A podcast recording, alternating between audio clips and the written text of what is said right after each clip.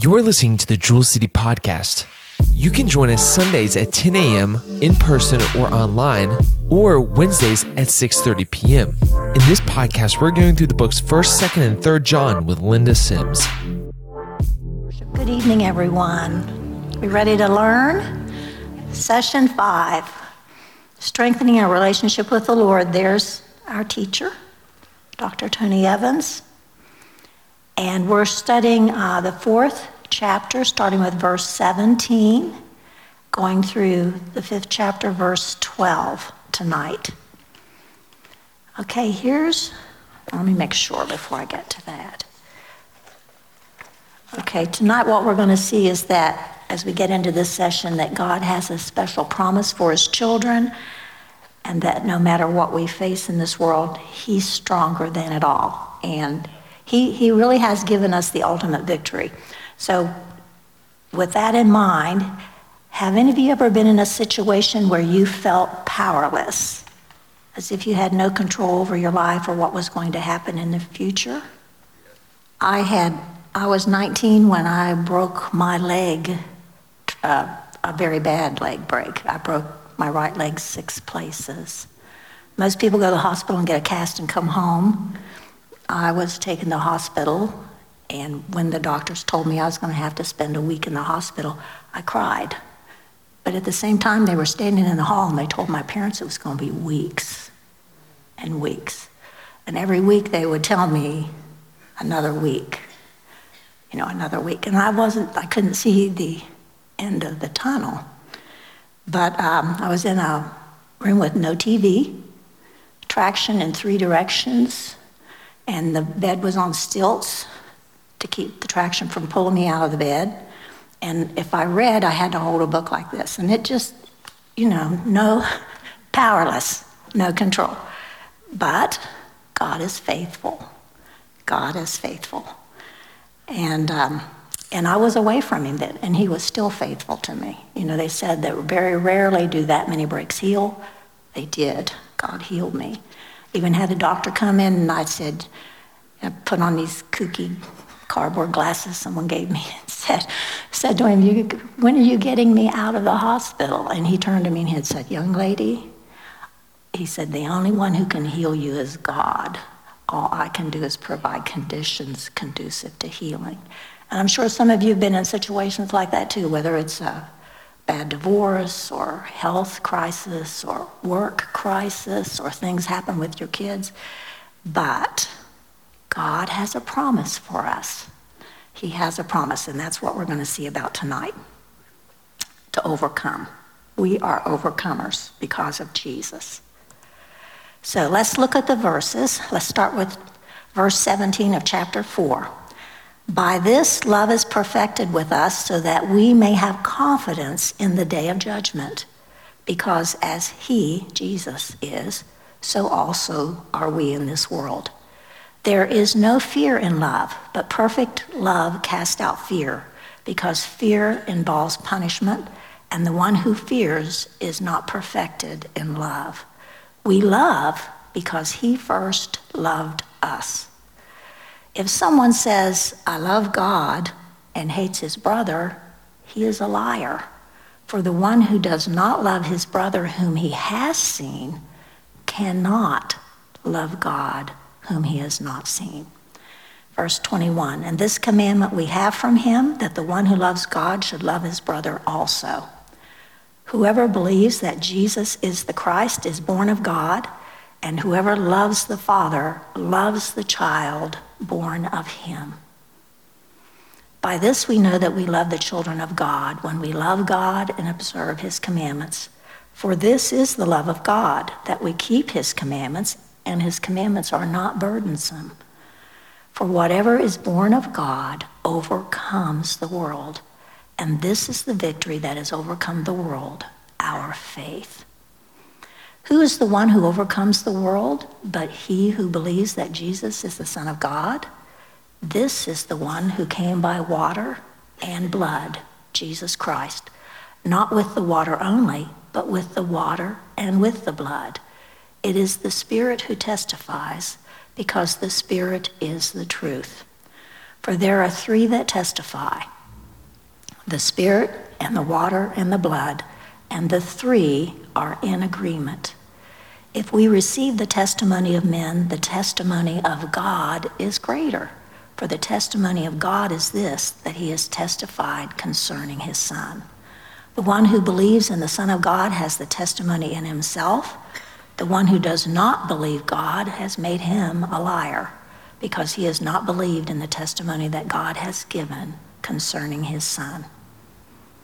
And the testimony is this that God has given us eternal life, and this life is in his Son.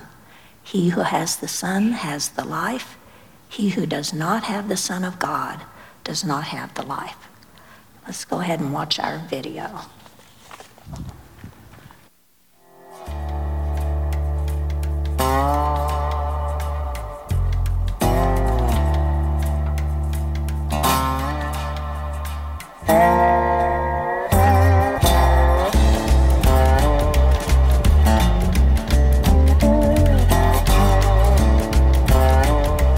Clarion call during the civil rights movement was, We shall overcome. Other movements picked up that saying and that song as an affirmation that there was something afoot that needed to be overruled that was illegitimate. Well, that's not merely a social construct. That really comes from Scripture. In fact, the author of First John, when he wrote St. John, the Apostle John, quoted Jesus' statement in John 16 33 when he said, In this world you will have tribulation, but be of good cheer. I have overcome the world. The Greek word is nikeo, which means to uh, prevail over. Overcoming assumes something, it assumes that there's something you need to overcome. Something that's illegitimately holding you hostage, holding you down, owning you that should not be owning you. And that's why 1 John chapter 5 is so critical.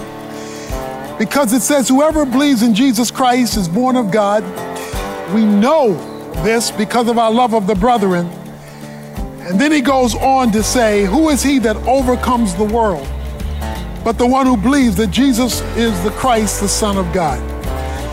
He uses the word overcoming a number of times in those opening verses to describe the fact that this world order does not have to have the last say so in your life. You know, I don't know what you're going through, and I don't know how long you've been going through it, but it doesn't have to have the final say so.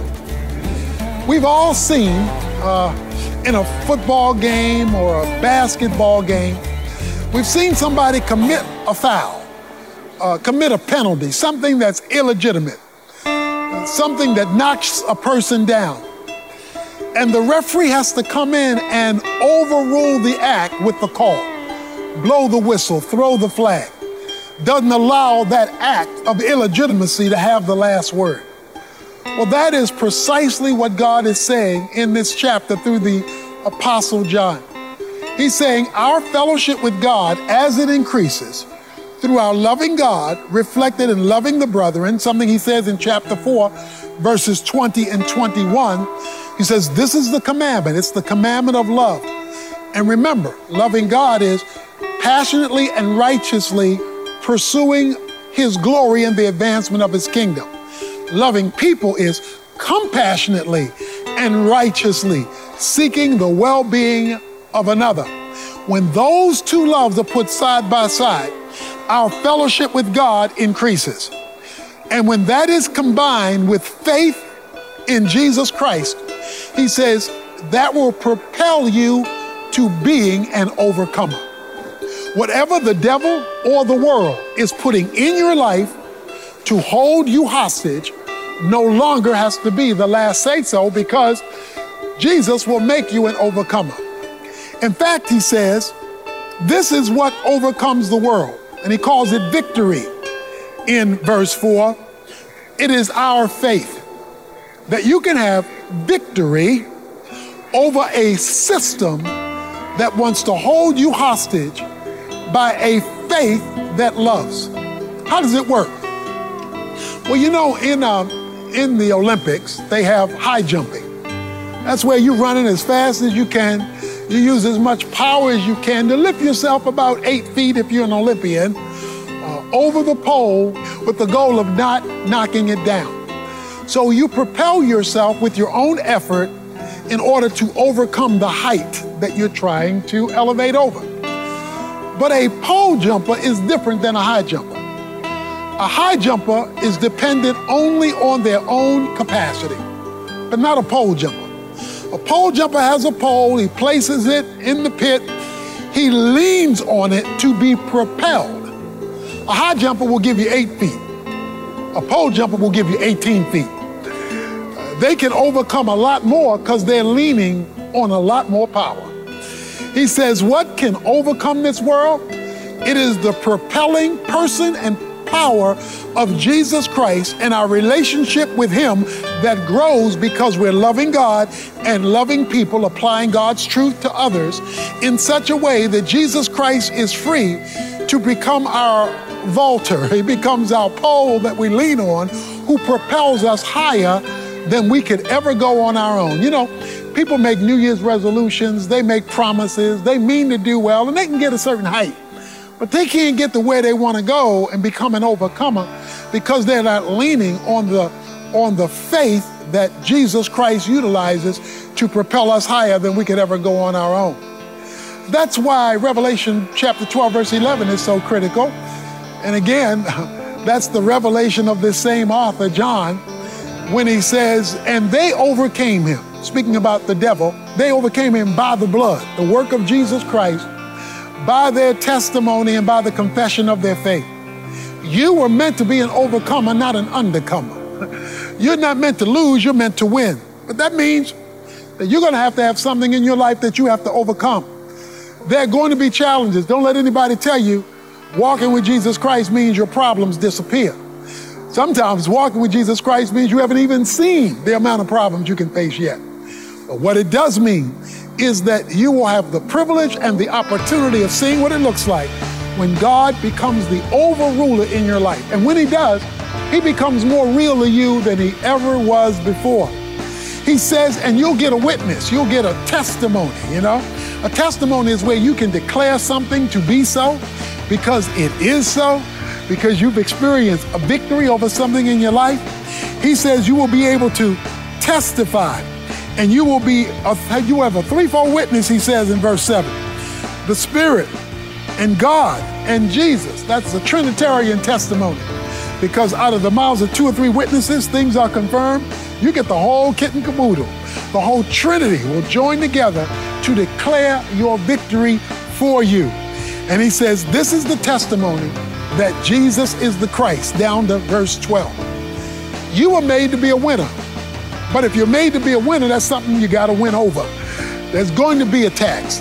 There's going to be a world system that tries to oppress you and draw you away from God. But it doesn't have to have the last say. Nikeo, you are an overcomer. You know, a lot of people watch uh, professional wrestling. And when you watch professional wrestling, you, a lot of people don't know that these matches are already predetermined. It's already determined who the winner is. Before they ever enter the ring, we know who the winner is. But that doesn't mean they won't be in a fight. They're going to be in a battle, but they're not in a battle for victory. They're in a battle from victory because it's already been declared who the victor is going to be. But they have to go through the process of the battle to be able to declare the victory. Jesus Christ has already proclaimed, You are victor you are the overcomer. He's going to let you go through the battle so that when he holds up your hand and declares you to be the victor, you've victoriously gone through the process, which has only confirmed what he said before you ever got in the ring. You're an overcomer. Know that, believe that, live that, and then testify when God holds up your hand and says, Victory is yours.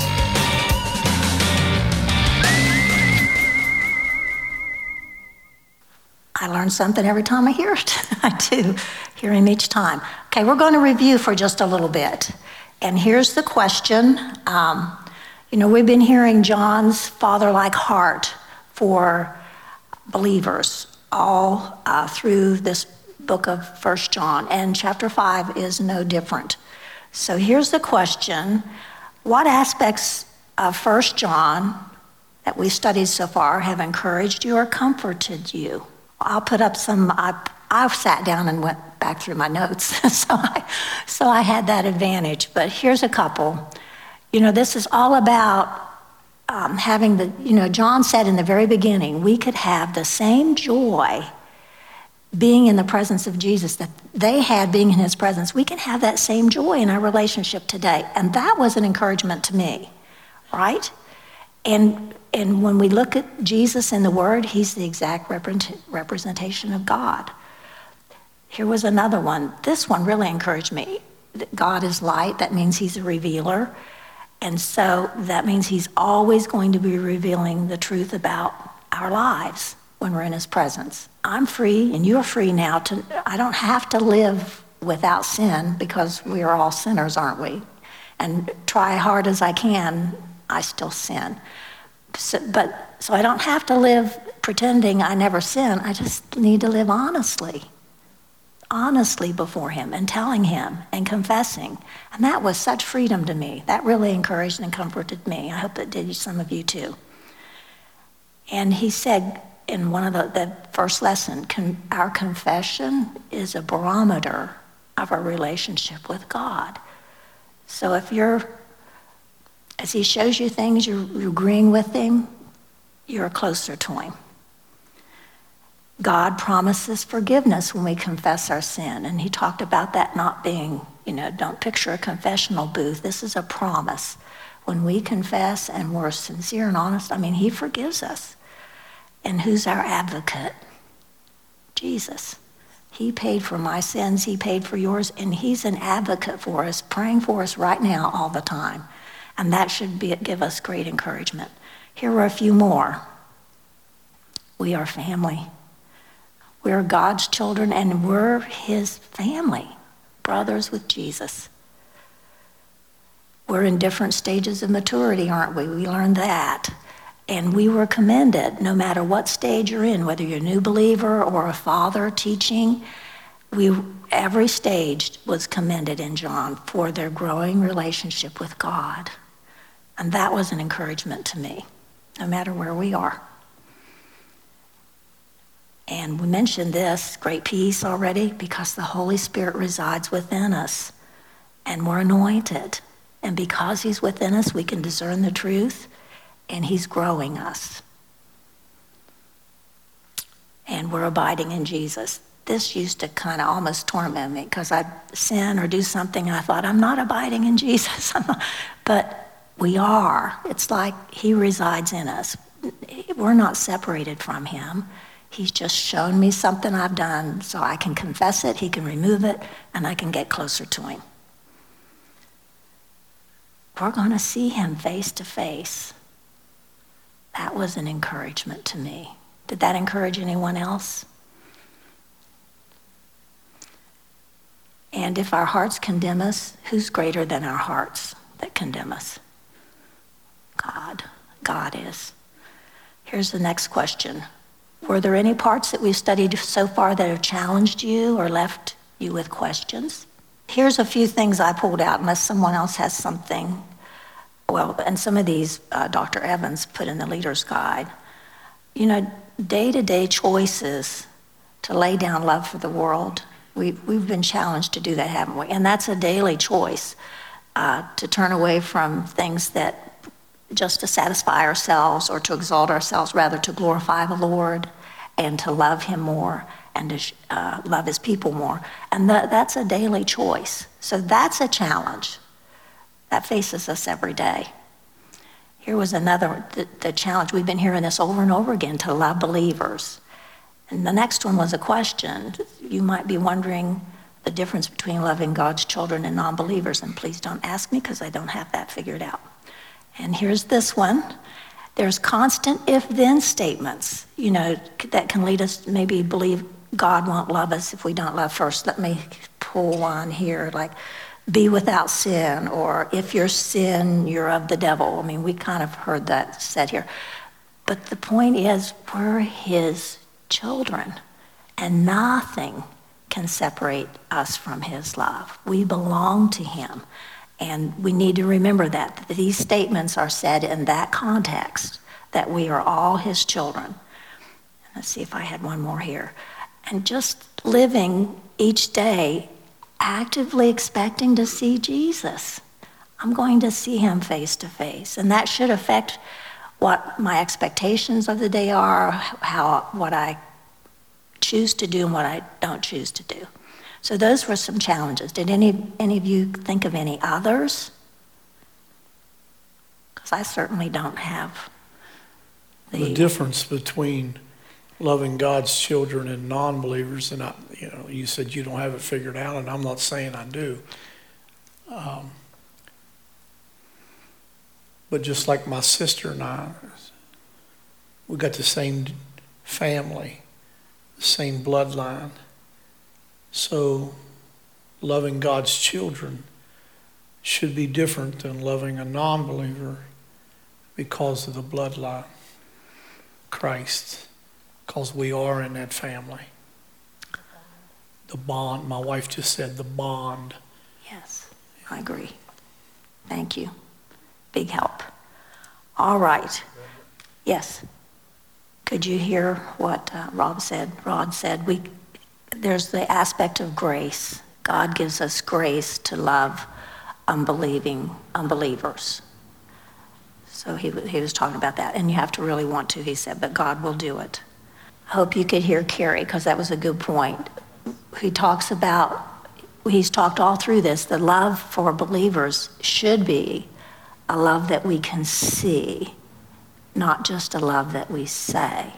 It's, she said it's easy to say to someone, I love you. It might be harder to do the things that's required to, to love a family, like the family that just lost, you know, Jason Pritt's family. Could everyone hear Leanne? She said, and with a believer, you know that there's going to be love reciprocated back, but with an unbeliever, might not be because they've not. We only, I only love because God loves. I mean, God puts that love in me, and I love others. Uh, the love I give of myself is not nearly the kind of love that He gives. So I agree too. And Pastor mentioned that, you know, the, the scripture talked about rejecting the rejecting the beliefs of the of the unbelieving person, but and, and maybe their lifestyle, but you don't reject the person. You still share Christ and you do all you can to love them into the kingdom. All right, next slide. Let me see here. Okay. Catch up with here. Okay, the, this uh, last chapter of First John is bringing up a concept that he introduced earlier back in chapter 2, Overcoming the World. Um, so, what did we point out about the importance of recognizing overcoming then? Do you remember? How it's accomplished? He put it up. Here's what was said back in chapter 2. It's accomplished through Christ. Remember, we talked about the a brand new Christian. They have overcome Satan. They've overcome the world, and that should be a point of celebration. The new Christian, because um, that was accomplished through Christ, and they just fought their biggest battle when they came to Christ. And so, even for new believers, I mean, we've all overcome, haven't we?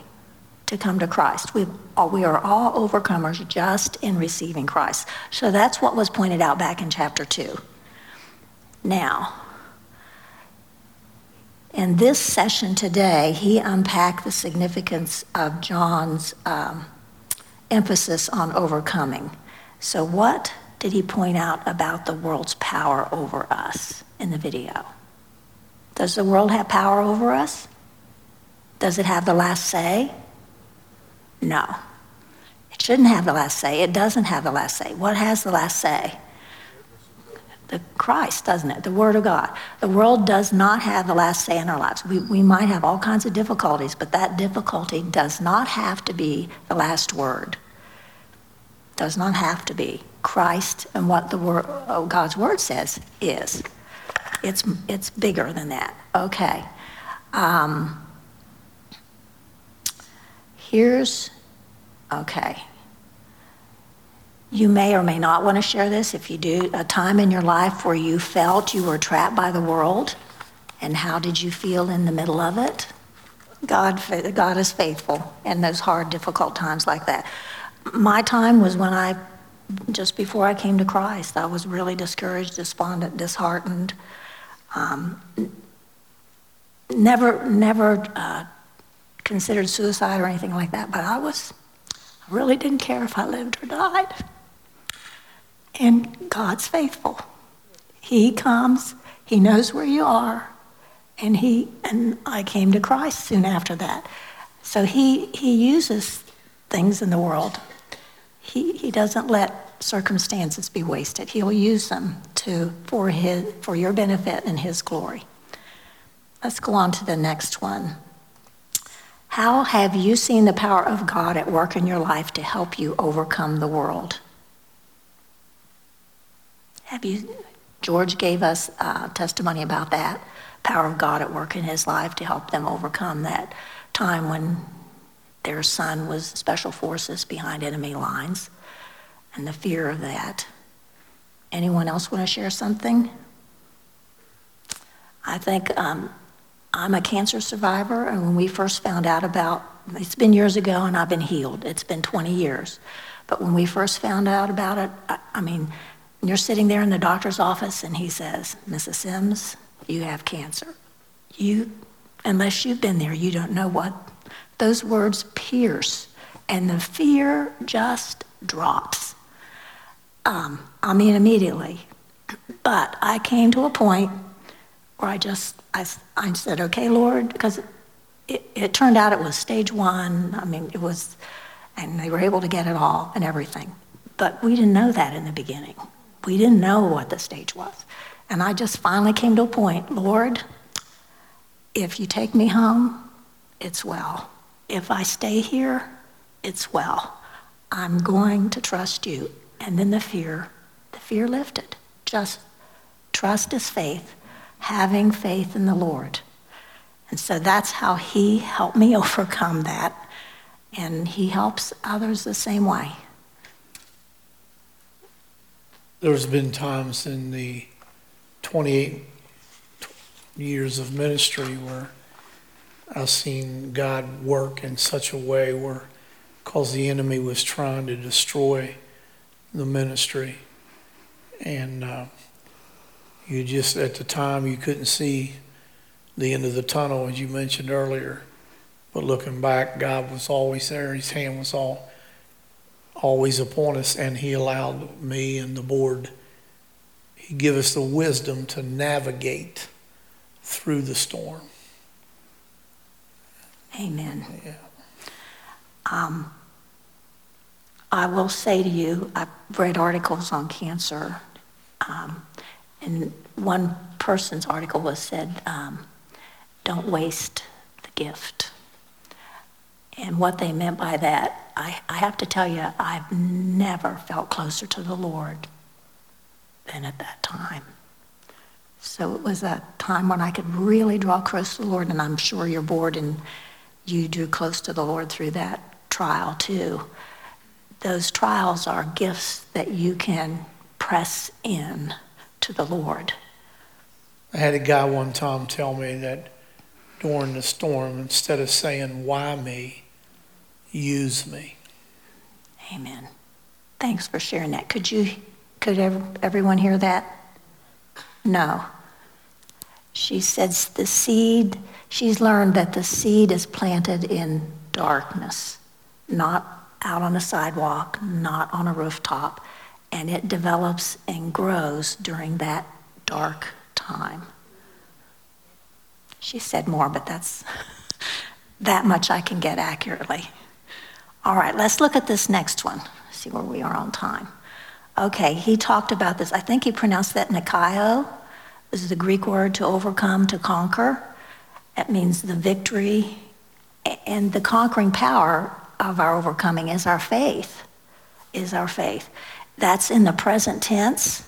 So that what why that's important, why the tense is important, because that means we have the victory in the here and now. It's not something that's happened and is over with and done. It's ongoing, overcoming. And we belong to a new kingdom with a new standard that we devote our lives to in obedience. Okay. Our attitudes change about our sinfulness, our ability to determine truth in the world, um, and the object of our love, all of that changes in us. And it's made possible through the presence of the Holy Spirit in our lives. That's why we're overcomers. Okay, then who, um, what did I do? Did I skip a page? Okay. Here's another question. Uh, this, this is from 1 John 5 4. For whatever is born of God overcomes the world, and this is the victory that has overcome the world, our faith. So, what does John set up as the condition for overcoming the world? Our faith. That's exactly right. Well, being born of God, and our faith is the, the vehicle for that. And the victory is what's the victory? There's our faith. Our faith is the victory. The condition, we're born of God, and because we're born of God, we have faith. And that faith is our victory, where we trust Jesus in the midst of the storm and we trust what God's going to do, bring good out of it somehow. Who then truly overcomes the world? We do, yep. Through the Holy Spirit. Well, God, through the Holy Spirit, made possible by Jesus overcomes the world. God in us. Okay? And what part do we play in overcoming the world? She talks about the indwelling presence of the Holy Spirit, which uh, is that testimony in our heart that He's with us all the time. And so let me see here. And she talked about repenting, which is exactly what the answer is. We allow God to change our attitudes, our minds, and our affections. And that's the part we play. We work with the Holy Spirit. When He shows us something, we don't say, "Oh no, I didn't do that." That's that, you know, no. If He's shown us something's wrong, we say we agree with Him, we repent, and let Him change us, change our affections, and our desires, what we want to do. Okay, so here. Uh, he talked about the high jumper and the pole jumper. Remember that? What did those two types of athletes represent? The high jumper represented what? Overcoming. Overcoming in what? In our own power. That's exactly right. And the pole vaulter, overcoming with help, leaning into the Holy Spirit or the Lord.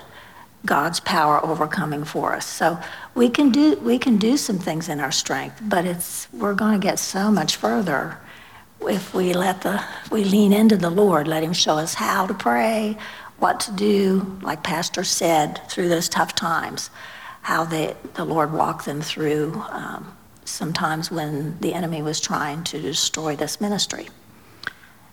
Okay. What were the results of you trying to overcome the pressures of the world on your own? Anyone have any? Were you very successful? Failure. Judy said failure. Frustration. No peace. Exactly. And I don't have answers for those, so you've got good answers there. I had um, unsuccessful too. Didn't get very far on my own strength with things. Um, no peace, frustration, all that they said. Can you describe a time where you leaned on God's power to deal with uh, the world? Yeah. And let's see, that when you leaned into Him and maybe when you didn't, we've talked about that. And how were the two experiences? The first, let's go back. Okay, here, trying to overcome the pressures on your own, and then a time when you leaned into God. Now, here's the question How were the two experiences different? I think that's good. When you lean into God, you have confidence. When you're on your own, you're miserable. There's probably more answers to that, too but we'll go with that. Okay, let's look at 1 John 5, 6 to 12. This is the one who came by water and blood, Jesus Christ, not with water only, but with the water and with the blood. It is the Spirit who testifies because the Spirit is the truth. Talks about the three that testify the Spirit, the water, and the blood. The three are in agreement. If we receive the testimony of men, the testimony of God is greater. And we know that, don't we? For the testimony of God is this He's testified concerning His Son. The one who believes in the Son of God has the testimony in himself. The one who does not believe God has made him, God, a liar because he's not believed in the testimony that God has given concerning his Son. And the testimony is this that God has given us eternal life, and this life is in a Son. He who has the Son has life. He who does not have the Son of God does not have life. All right, what did John identify as the three witnesses proving that God, Jesus, gives eternal life? Spirit, water, and blood. Yep, the Spirit, the water, and the blood, exactly. So let's look a little bit about the water and the Spirit. This is Matthew 3:11. Uh, As for me, I baptize you with water for repentance, but he who is coming after me is mightier than I, and I am not fit to remove his sandals. He will baptize you with the Holy Spirit and fire. Luke 3:16 John answered and said to them all, "As for me, I baptize you with water, but one is coming who is mightier than I, and I am not fit to untie the thong of his sandals. He will baptize you with the Holy Spirit and fire." And John 3 5, Jesus answered, Truly, truly, I say to you, unless one is born of water and the Spirit, he cannot enter into the kingdom of God. Now, here's a question. Make sure here. Um, oh, no, I've got another verse. Um, Acts 1, verses 4 and 5. Gathering them together, he commanded them not to leave Jerusalem, but to wait for what the Father had promised, which he said, You heard of from me. For John baptized with water, but you will be baptized with the Holy Spirit not many days from now. So, in these passages, what particular event is in view?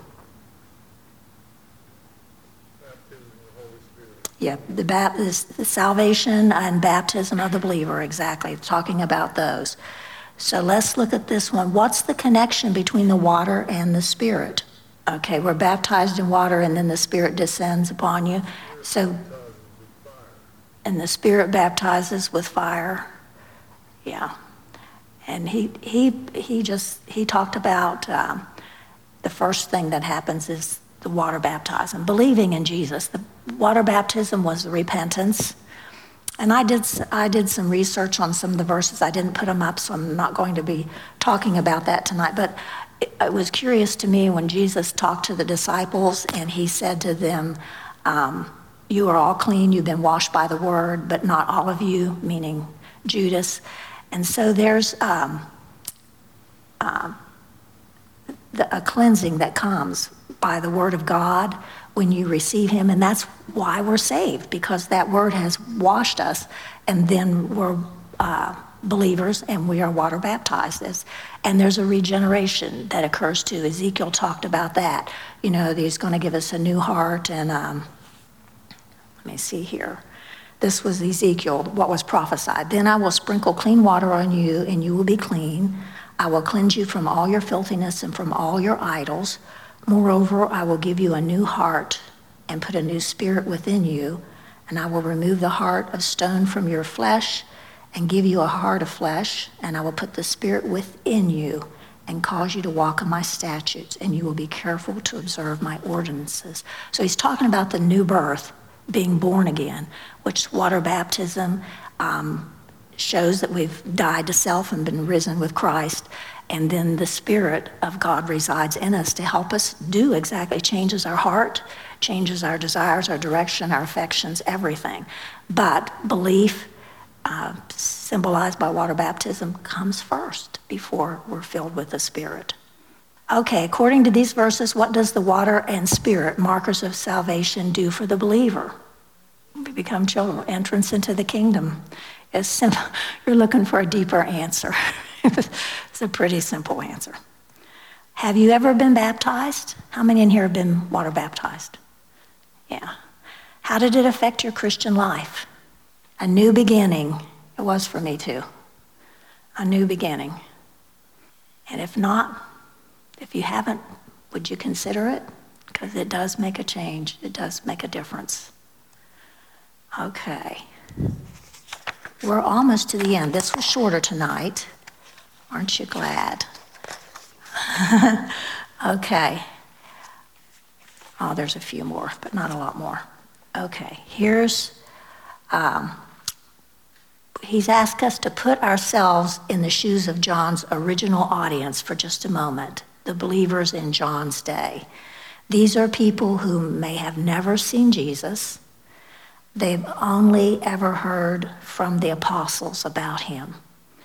The world that they're supposed to overcome hates them. They hate, that world hates God, and it constantly threatens to overwhelm the believers. In that situation, they would want proof, and we would want proof too, wouldn't we? Strong proof that the Redeemer we're trusting can come through. With that in mind, let's look at this verse 9 again. If we receive the testimony of men, the testimony of God is greater. For the t- testimony of God is this that he has testified concerning his Son. What does John say about the testimony we've received? The testimony God's given is greater than the one that men are saying. Okay? The testimony God's given us is even greater than the one that we're receiving through the humans, the apostles that were standing before them. Does, how is God's testimony manifested? Well, you, you sense it inside. You sense it inside. And then Jesus was resurrected. You know, so there's that. Jesus uh, did appear to the apostles. So it says in here the testimony, we're going to get to that. Um, uh, it was the, the Father, the Son, and the Holy Spirit, the three agreed. But let's look at this, go on and look at this. Does that mean the testimony that we're receiving through the church is weak or pointless? No, it doesn't. No, it doesn't at all. Because it just, God's validating what we've already seen by the water, the blood, and the Spirit. That, that the Holy Spirit's within us, He's speaking to us, He's teaching us. Um, the Word of God, what it says, we see it to be true.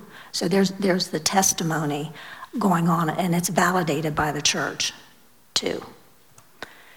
Where is this testimony ultimately located?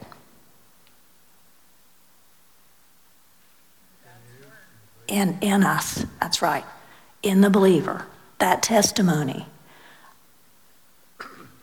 what the Lord is speaking, you, you know it here.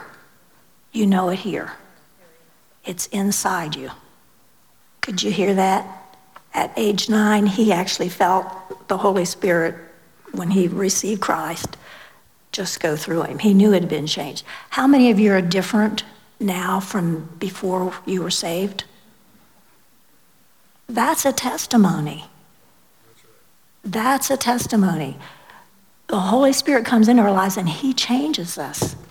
You know, I've had people say, I don't believe in God, I don't believe He's real. And I thought, oh my, if you could feel what I feel, you wouldn't doubt. You would not doubt. Okay, why would disbelieving God mean we're making Him out to be a liar?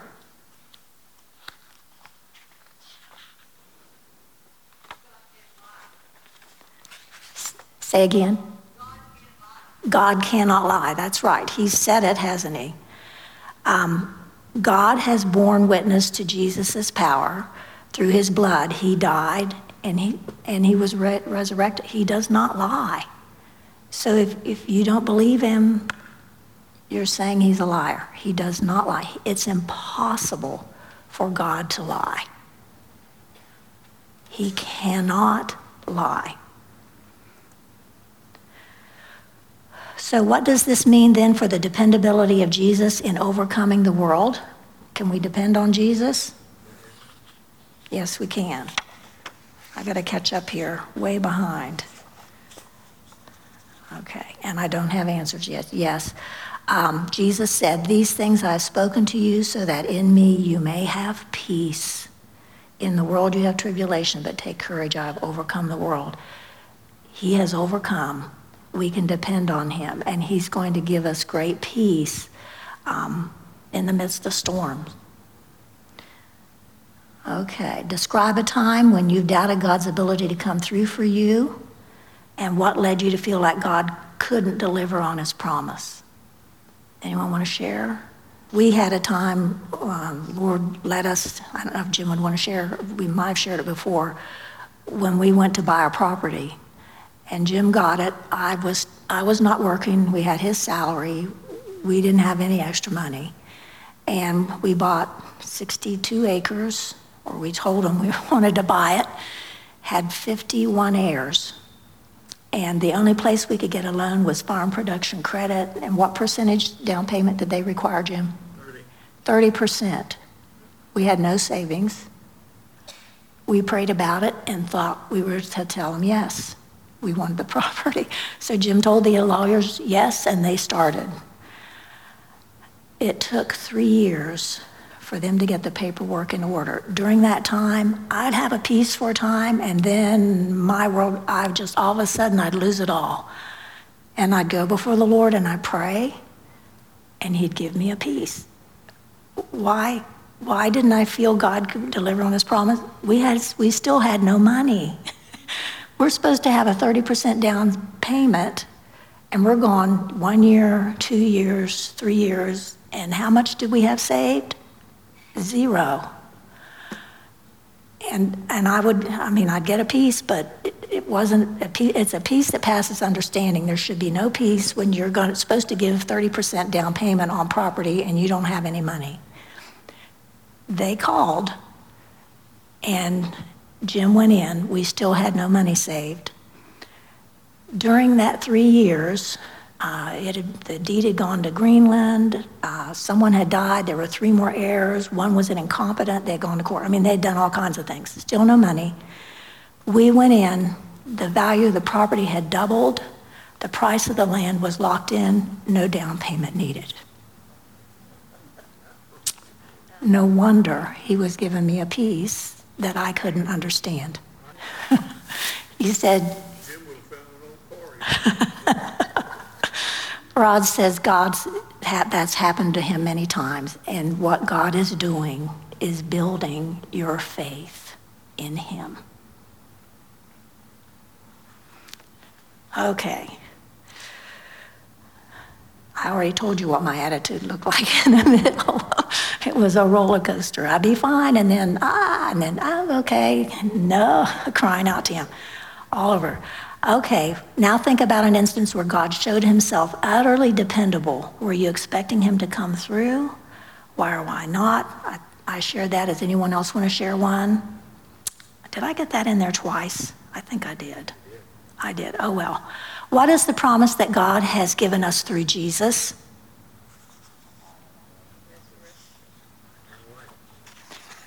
Yeah, it's eternal life. And here we go. Um, and this here, First John, the last two verses, um, it says here in the Leader's Guide, John anticip- is anticipated some pushback when he writes these verses. Does the one who believes in Jesus truly overcome? Can Jesus be the one to catapult us to victory? Um, and he goes on to say, the world and all of its lies including the father of lies, Satan, they threaten to break our relationship with God constantly. But God has overcome through Jesus, and He's given us the proof of the victory. So that's why these last two verses are in there, because of that pushback John expects. So, given what you know or might guess about John's original audience in their lives, why would the promise be so filled with hope? Why would that promise be so filled with hope?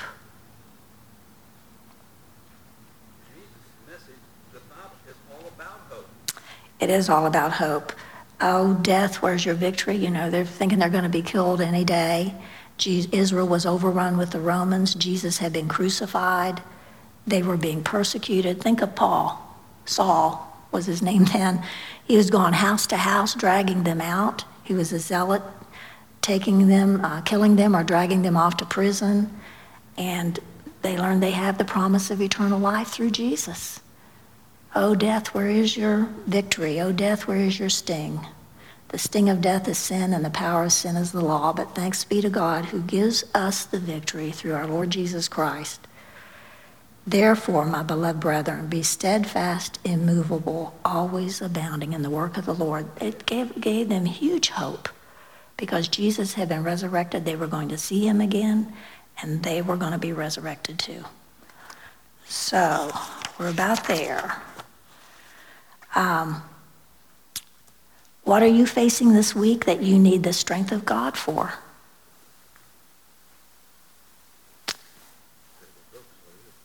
Pardon me?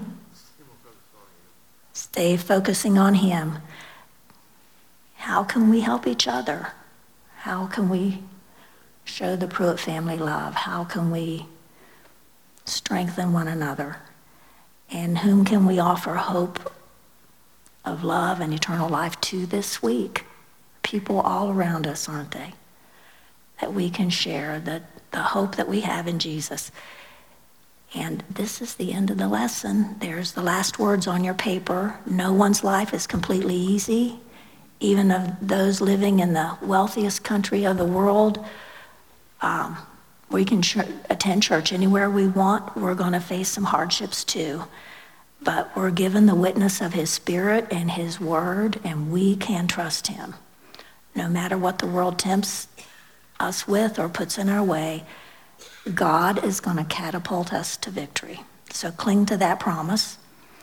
And here's ways to live it out. And this is the verse for this week that they are recommending we recommend uh, memorize. These things I've written to you who believe in the name of the Son of God so that you may know you have eternal life. Thank you for listening to the Jewel City Podcast.